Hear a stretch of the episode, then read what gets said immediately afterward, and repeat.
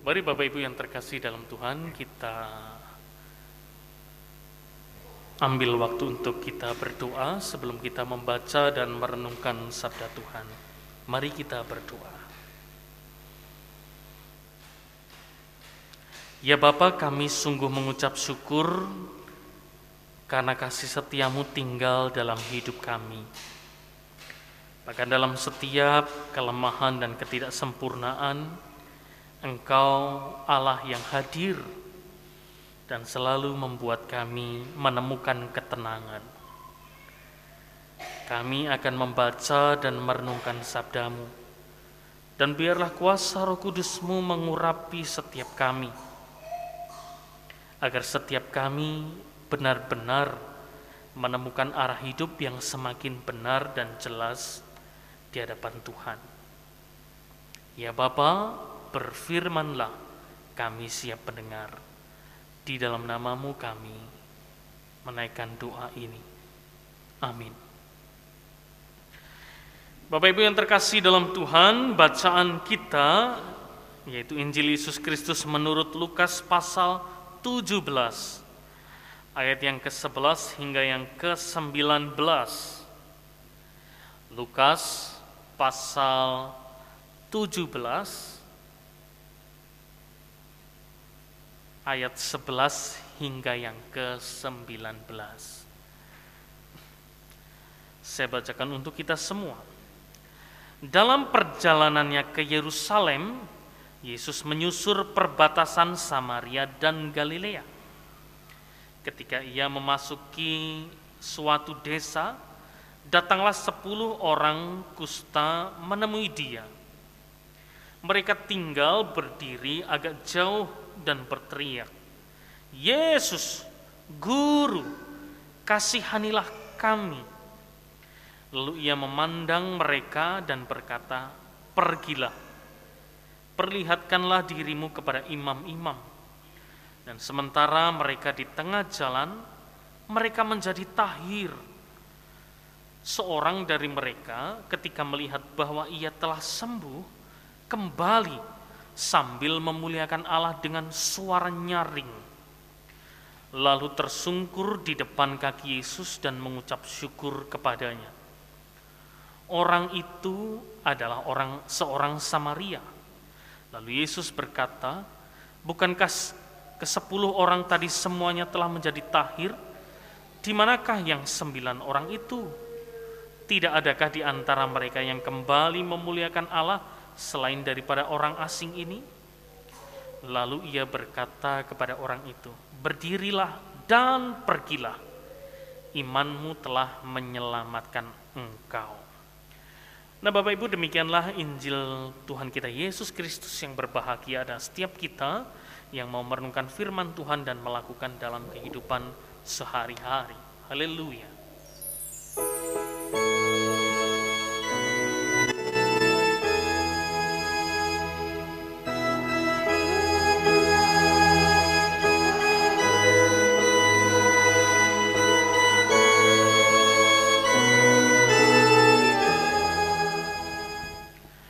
Keluarga yang memiliki ucapan syukur itulah tema yang coba kita gumulkan dalam minggu kedua di bulan keluarga dalam uh, tradisi ataupun tata cara GKI mencoba menghayati kehidupan liturgisnya. Karena nampaknya keluarga menjadi sesuatu yang memang harus terus-menerus dikerjakan. Orang punya hak untuk hidup berkeluarga. Tapi dalam perjalanannya apakah mereka tetap ditemukan layak menjadi keluarga atau tidak, saya sama seperti halnya ketika saya melayangkan percakapan pernikahan untuk saudara kita yang akan menikah minggu depan. Saya bilang, eh dua minggu lagi ya, eh dua minggu lagi. Saya bilang, semua orang punya hak menikah. Tapi apakah dia layak menikah? Belum tentu.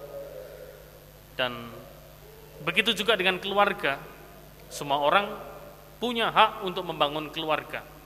Tetapi apakah dia layak untuk membangun keluarga dan dalam perjalanan hidupnya kita jumpai keluarga dia menjadi berkat bagi dia sendiri atau juga menjadi berkat bagi orang lain atau justru sebaliknya. Karena sering kali kita bisa jumpai orang bisa berprestasi dalam pekerjaan, dia bisa berprestasi dalam banyak bidang, bahkan terkenal, dikenal, dia terhormat di luar rumah. Tetapi begitu di rumah, dia tidak bisa membanggakan dan tidak bisa merayakan kehidupan keluarganya. Maka sangat menyedihkan. Saya pikir kita pun juga dapat menyadari bahwa sebenarnya setiap keluarga itu punya keluh kesah dan sakitnya pribadi pribadi. Keluarga demi keluarga itu punya persoalan masing-masing. Tapi apakah dia bisa melihat sudut pandang yang lain sehingga dia bisa tetap melihat keluarga itu tetap bisa mengucap syukur. Nah, itu sesuatu yang penting. Bacaan kita hari ini bacaan yang tidak asing Yesus menyembuhkan 10 orang yang sakit kusta. Sakit kusta dalam tradisi orang Yahudi adalah sakit yang dalam tanda kutip sakit yang kira-kira dikutuk oleh Tuhan. Hidupnya menjadi tidak terhormat. Dia bukan hanya mengalami pesakitan secara fisik, tetapi secara sosial, keluarga, mental, psikis itu menjadi sangat berat karena mereka dianggap dilegitimasi oleh sosial, bahkan keagamaan, mereka ini yang tidak mendapat kemurahan Tuhan. Orang boleh sakit apa pun, tapi jangan sampai sakit kusta, karena kusta itu bebannya jauh lebih berat, bukan hanya beban secara fisik, tetapi beban secara sosial, keagamaan, masyarakat itu menjadi sangat berat. Mereka memilih untuk mengasingkan diri dari komunitas keluarga ataupun masyarakat. Bukan hanya mereka memilih, tetapi masyarakat pun juga tidak menginginkan kehadiran mereka. Jangan sampai kalau mereka tetap ada tinggal di dalam keluarga, bencana atau kutuk yang datangnya daripada Tuhan itu bisa merembet ke tengah keluarga. Mereka lepas dari komunitas keluarga, bahkan bisa dicoret dalam daftar kakak mereka karena sak, sakit kusta itu e, bisa digambarkan sakit yang pada akhirnya tidak diharapkan oleh setiap keluarga masyarakat.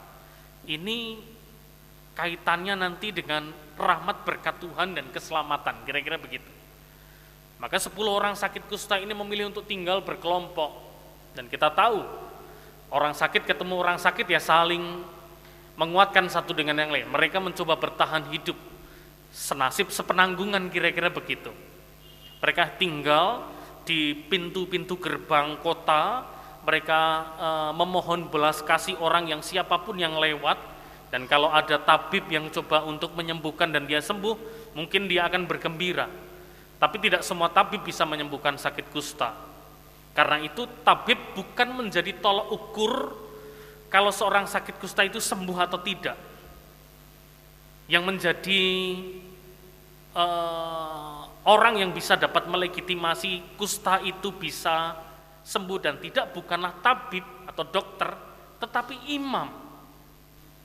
Jadi kalau dalam budaya kita orang sakit, misalnya sakit flu, sakit pilek, sembuh kita bisa ngukur kalau tidak gejalanya tidak muncul atau kalau dokter me mengatakan bahwa oh Anda sudah sembuh kita lebih percaya kan begitu ya dengan ilmu medis e, dari dokter. Tapi kalau saudara sakit kanker misalnya, terus bilang e, pendeta bilang saudara sudah sembuh, saudara percaya nggak? Kalau ada yang sakit kanker stadium 2, terus datang kepada pendeta, saudara sudah sembuh, saudara yakin enggak? Enggak Iya kan? Kecuali kalau dokter, profesor begitu ya, ahli di bidangnya terus bilang, ah ini sudah sembuh. Nah kita percaya gitu kan ya. Nah eh, kita bisa melihat perbandingan itu dalam tradisi umat Yahudi pada saat itu kusta seorang yang sembuh dari sakit kusta bukan dilegitimasi oleh seorang tabib tapi seorang imam Makanya ketika 10 orang sakit kusta ini datang memohon belas kasih kepada Yesus, dia berkata, "Guru, kasihanilah kami. Yesus bermurah hati dan kemudian Yesus menyuruh mereka pergi ke imam-imam. Karena kalau mereka nanti sembuh dan imam bisa melihat, imam inilah yang bisa mengembalikan status mereka sebagai anggota keluarga, anggota masyarakat, dan bisa diakui secara agama dan sosial, legitimasinya dari imam. Imam akan membuat surat atau pernyataan bahwa eh si A ini sembuh, si B ini sembuh, dia bisa diterima, dia mendapatkan rahmat Allah, dia boleh menerima hak-hak janji uh, kemurahan Tuhan dan dia bisa kembali kepada keluarganya dan keluarga menyambutnya dengan sukacita. Nah, menyembuhkan orang sakit kusta bagi Yesus perkara yang mudah.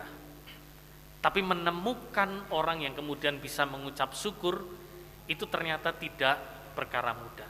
Bahkan Yesus pun bertanya, bukankah sepuluh tadi sembuh semua? Terus yang sembilan mana? Yang balik malah yang asing, yang disebut orang Samaria. Dan di sinilah kemudian dia menunjukkan ungkapan syukur, dia bersujud, dia memuji Tuhan. Nah, ungkapan syukur itu selalu ada hubungannya dengan sikap iman, Bapak Ibu. Ungkapan syukur itu adalah sikap iman. Dan kalau orang beriman, dia bisa melihat cara-cara yang mungkin sebelumnya dalam benak mereka tidak ketahui cara Tuhan bekerja dan pada akhirnya ketika mereka bisa melihat cara Tuhan bekerja, mereka bisa mengucap syukur dan itu sebuah respon iman. Dan respon ucapan syukur dalam perjalanan iman itulah yang kemudian kita tarik dalam kehidupan keluarga kita. Karena itu tema hari ini sekalipun tidak menyangkut keluarga bacaannya, nggak ada konteks keluarga, tetapi ungkapan syukurnya ini mau ditarik dalam kehidupan keluarga. Sudahkah keluarga kita itu menemukan ungkapan syukur-ungkapan syukur dan pada akhirnya kita tetap beriman kepada Tuhan sedemikian rupa? Di dalam budaya Indonesia kita itu bersyukur harusnya Bapak Ibu karena kita dikepung atau sering kali menjumpai ungkapan syukur itu muncul atau lahir dalam perkara-perkara kehidupan yang sulit. Suami di PHK, nggak ada pekerjaan, bisa marah, bisa stres, bisa tegang, potensi untuk konflik di keluarga pasti besar tapi ketika seorang istri bilang, tidak apa-apa pak, di PHK nanti cari pekerjaan. Kita tetap mengucap syukur, anak-anak tetap rukun, tetap bisa makan walaupun cuma nasi dan tempe. Enggak apa-apa pak, Tuhan nanti juga kasih berkat. Sabar ya pak. Wow, itu dahsyat sekali memberi charger bagi para suami. Dia tidak digugat. Coba bandingkan kalau suami uh, di PHK dia tidak tahu nih bagaimana nanti jalan keluar untuk mendapatkan pekerjaan. Tapi pulang-pulang istrinya langsung bilang, kok bisa dipekerja? Papa pasti salah nih. Papa pasti begini, begini, begini. Lah bagaimana anak kita? Aku tidak mau loh pak. Kalau bapak nggak kerja, aku pulang saja ke orang tuaku. Bayangkan saudara. Respon yang, uh, kondisi yang buruk, kalau responnya buruk, percayalah, akan makin buruk kondisinya. Tetapi kalau dalam kehidupan kita berjumpa dengan hal yang buruk, tapi kita mencoba untuk belajar merespon dengan cara sudut pandang yang lain, mungkin hasil akhirnya bisa beda. Dan ungkapan syukur adalah cara beriman untuk kita melihat cara Tuhan yang mungkin belum kita lihat sampai dalam. Kita bisa mencoba menyelami pekerjaan Tuhan, sekalipun kita tidak tahu hasil akhirnya seperti apa. Dan kalau kita bisa masuk sedikit demi sedikit di sanalah kita menemukan kegembiraan. Saya pikir apa yang didemonstrasikan oleh seorang Samaria ini, sekalipun orang Samaria kita tahu ya Bapak Ibu ya, yang dianggap kafir, tidak percaya Tuhan, dia kawin campur, dia tidak menjaga kemurnian uh, identitas sebagai uh, umat yang harusnya dipilih Tuhan gitu ya. Mereka sering didiskriminasi, sering dianggap orang yang tidak bisa melihat pekerjaan Tuhan. Tetapi ketika sepuluh orang dan satu di antaranya seorang Samaria ini justru mengungkapkan hal itu, di sana Tuhan mengapresiasi, pergilah imanmu menyelamatkanmu. Bahwa orang ini bisa menunjukkan sikap iman yang besar. Nah dalam hidup memang kita berjumpa dengan hal-hal yang tidak sempurna. Bahkan kita berjumpa dengan orang-orang yang tidak sempurna juga. Tetapi sudahkah kita belajar untuk menerima ketidaksempurnaan kita dan kemudian kita belajar dari ketidaksempurnaan yang ada dalam sekeliling kita. Seorang mantan presiden India bernama Abdul Kalam, dia pernah menuliskan cerita yang unik. Dia mengingat betul peristiwa di masa dia kecil. Pada waktu kecil, dalam suatu jamuan makan malam bersama dengan keluarga, dia ingat mamahnya sudah masak sayur-sayuran yang khas e, masakan India yang disebut e, sapsi. Dan makanan ini paling cocok di, dihidangkan dengan roti bakar. Tapi roti itu gosong Bapak Ibu. Saya pikir semua orang tidak suka dengan roti yang gosong karena rasanya pahit dan orang kalau pulang kerja disuguhi makanan yang tidak enak, orang bisa marah. Sang ayah pulang kerja dan kemudian makan roti yang gosong itu gitu ya. Sang istri sudah minta maaf, aduh pak minta maaf ya, rotinya gosong, tidak usah dimakan, tidak apa-apa. Tapi justru sang suami ini makan sayurnya dan makan roti yang gosong itu dengan lahapnya Hmm, aku suka roti gosong. Wah, bagi sang anak penasaran. Wah, masa ayahku senang roti gosong? Dalam pikirannya uh, yang sedemikian rupa gitu ya. Ya sudah, kemudian pada waktu malam dia memberanikan diri datangin ayahnya. Ayah, apakah benar ayah suka makan roti gosong? Terus ayahnya si Abdul Kalam ini memeluk sini sini nak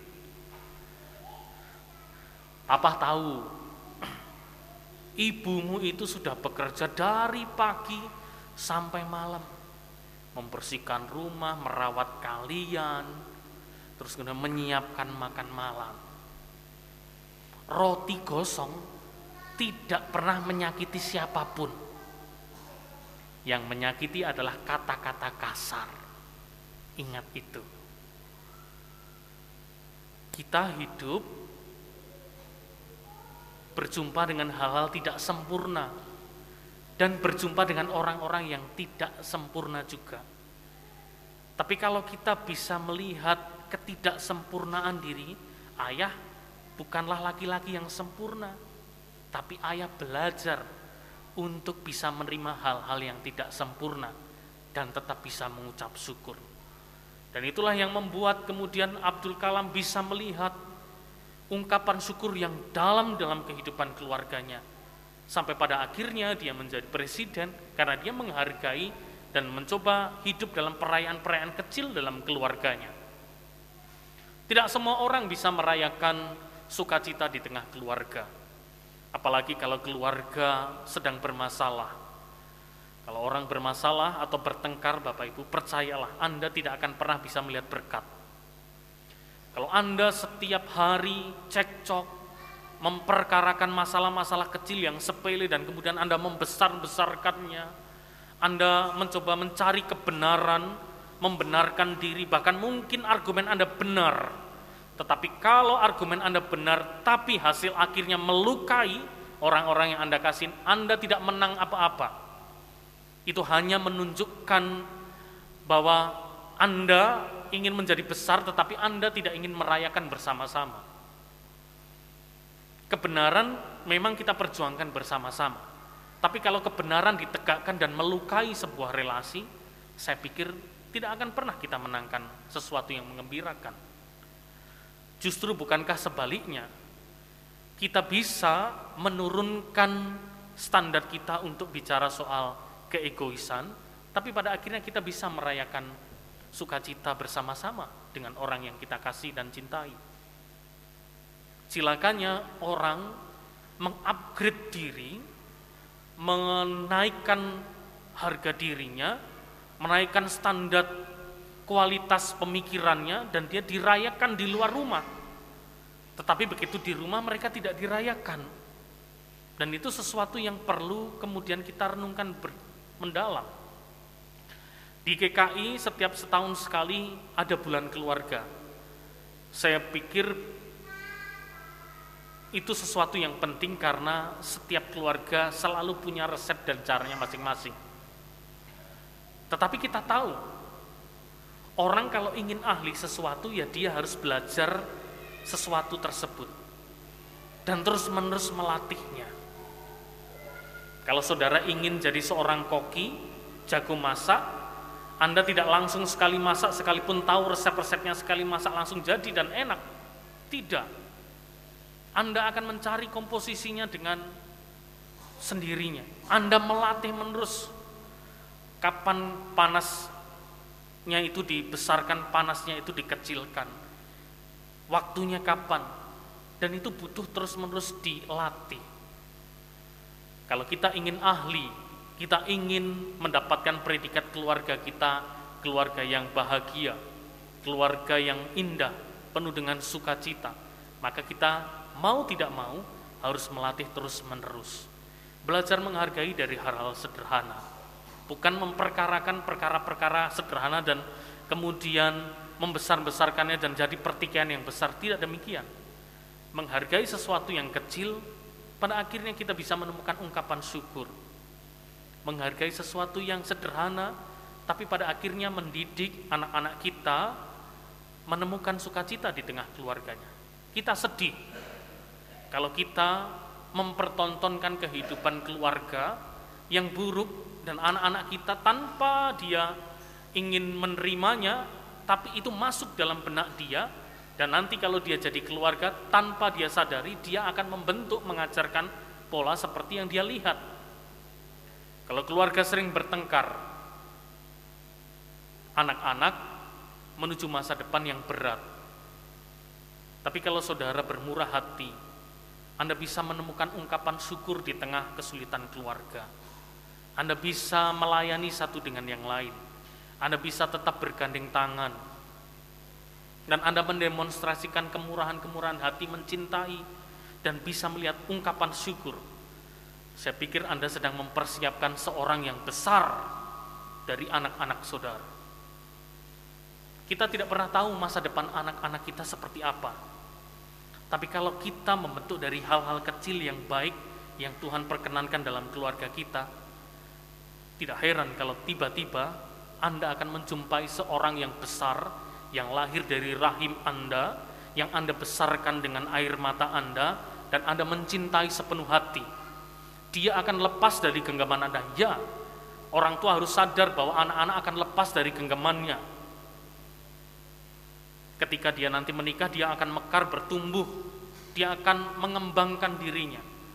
Tapi seorang e, ibu ataupun seorang ayah akan selalu bangga ketika anaknya berada jalan yang benar dan dia tetap melihat sukacita dalam kehidupan orang tuanya dan dia tidak pernah menyesal sebagai anak yang dilahirkan oleh ibunya atau yang dicintai oleh ayahnya.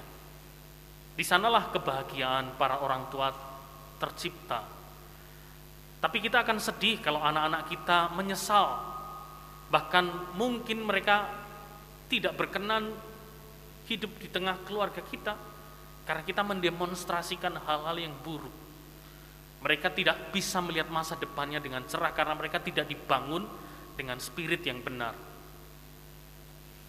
Maka di bulan keluarga GKI menyadari keluarga itu berangkat dari ketidaksempurnaan. Keluar memperjuangkan keluarga itu berat. Jangankan yang lima tahun, 10 tahun gitu ya. Yang puluhan tahun saja memperjuangkan pernikahan bisa sangat berat. Saya kemarin berjumpa dengan seorang keluarga yang kami layani kedukaan. Sungguh sangat sedih. Seorang bapak punya anak lima dengan istri yang pertama, tapi dia tidak cerai, tapi kemudian dia nikah siri dengan istri kedua, punya anak dua. Secara hukum dengan yang pertama ini tidak ada perceraian, yang kedua juga tidak ada pernikahan secara hukum. Nah ini complicated. Saya berusaha menyelami perkara-perkara yang dipikirkan seorang bapak ini. Mungkin di satu sisi di pernikahan sebelumnya tidak ada perayaan penghargaan ataupun menghidupi keluarga dengan baik sampai pada akhirnya dia memilih jalan yang berbeda. Tentu saya tidak sedang menghakimi atau mempertanyakan perjalanan itu. Kita semua berangkat dalam ketidaksempurnaan kita. Tapi kalaupun toh kita berusaha beriman dan membangun semangat untuk tetap melihat ungkapan syukur, saya pikir kita bisa selamat dalam perkara kehidupan. Ungkapan syukur dimulai dari hal yang sederhana kita sudah biasa kok. Tinggal kita mengembangkannya dan melatihnya terus-menerus. Kita itu hidup di tengah orang yang mudah sekali bersyukur. Kalau ada orang kecelakaan kan Bapak Ibu ya, motornya hancur padahal baru gitu ya.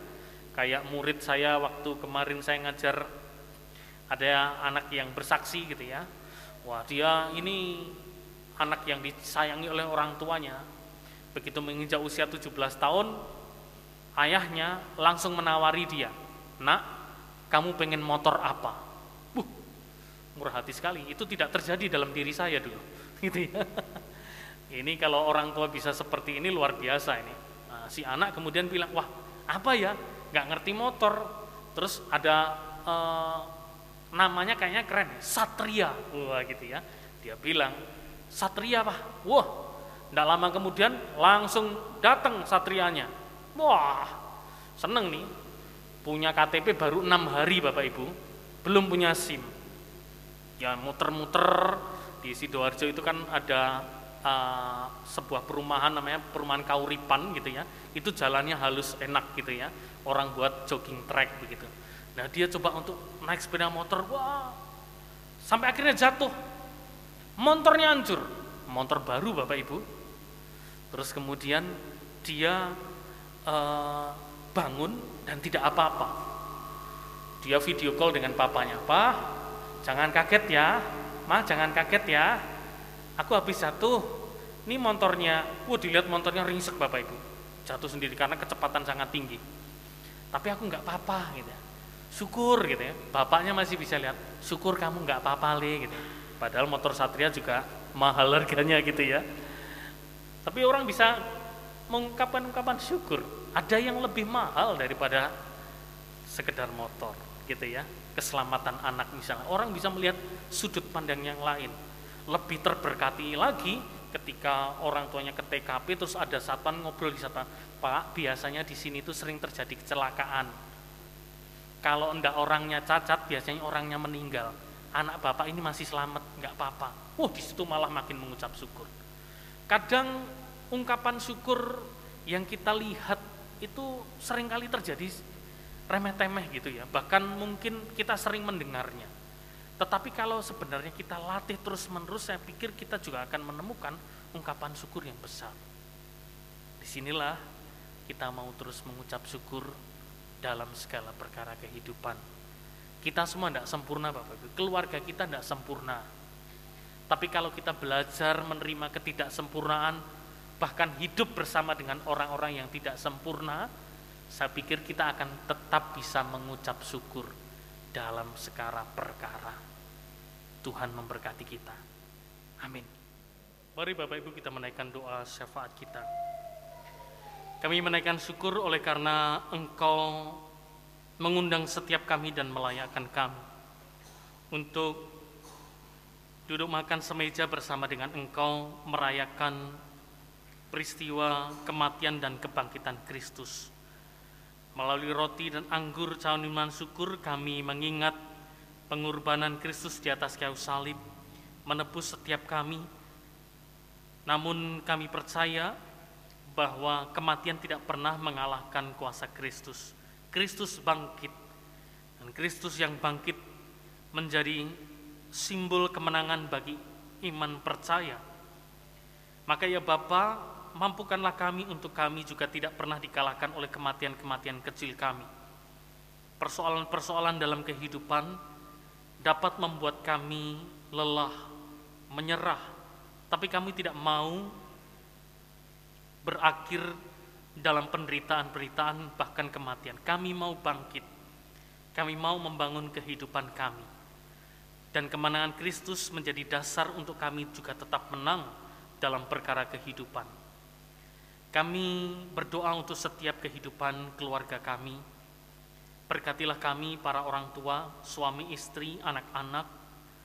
Berkati perekonomian keluarga kami, relasi kami, masa depan anak-anak kami dalam cinta kasih-Mu. Kami menyerahkan saudara-saudara kami yang lemah tubuh yang sakit di mana pun mereka berada. Jamahlah dan biarlah uluran tangan Tuhan juga boleh menolong mereka. Sakit boleh melemahkan tubuh, tapi jangan biarkan sakit melemahkan iman pengharapan. Tambah-tambahkanlah sukacita, tambah-tambahkanlah ketenangan, agar saudara kami yang sakit tetap melihat pekerjaan Tuhan kami berdoa untuk saudara-saudara kami yang berulang tahun dalam minggu ini ataupun bulan ini. Biar usia yang bertambah juga boleh menjadi sukacita karena Tuhan hadir dalam setiap hari, minggu, bulan, bahkan tahun. Tuhan tidak pernah melepaskan mereka. Kami berdoa untuk kehidupan gereja kami, di mana kami bersama membangun persekutuan. Biarlah cinta kasih doa tetap juga menjadi bagian kami untuk kami menemukan Kristus di dalamnya. Kami berdoa untuk proses ke depan penapisan pendeta penatua Yonatan. Apa yang Tuhan sudah persiapkan, biarlah kami lakukan dengan baik. Kami berdoa untuk kehidupan keluarga Bapak Pendeta Emeritus Adi Susanto. Berkatilah dan biarlah cinta kasih Tuhan juga melimpah atas kehidupan keluarga. Kami menyerahkan setiap kami, hamba-hambamu, pelayan-pelayanmu, aktivis gereja, ataupun kami semua jemaat dalam cinta kasihmu.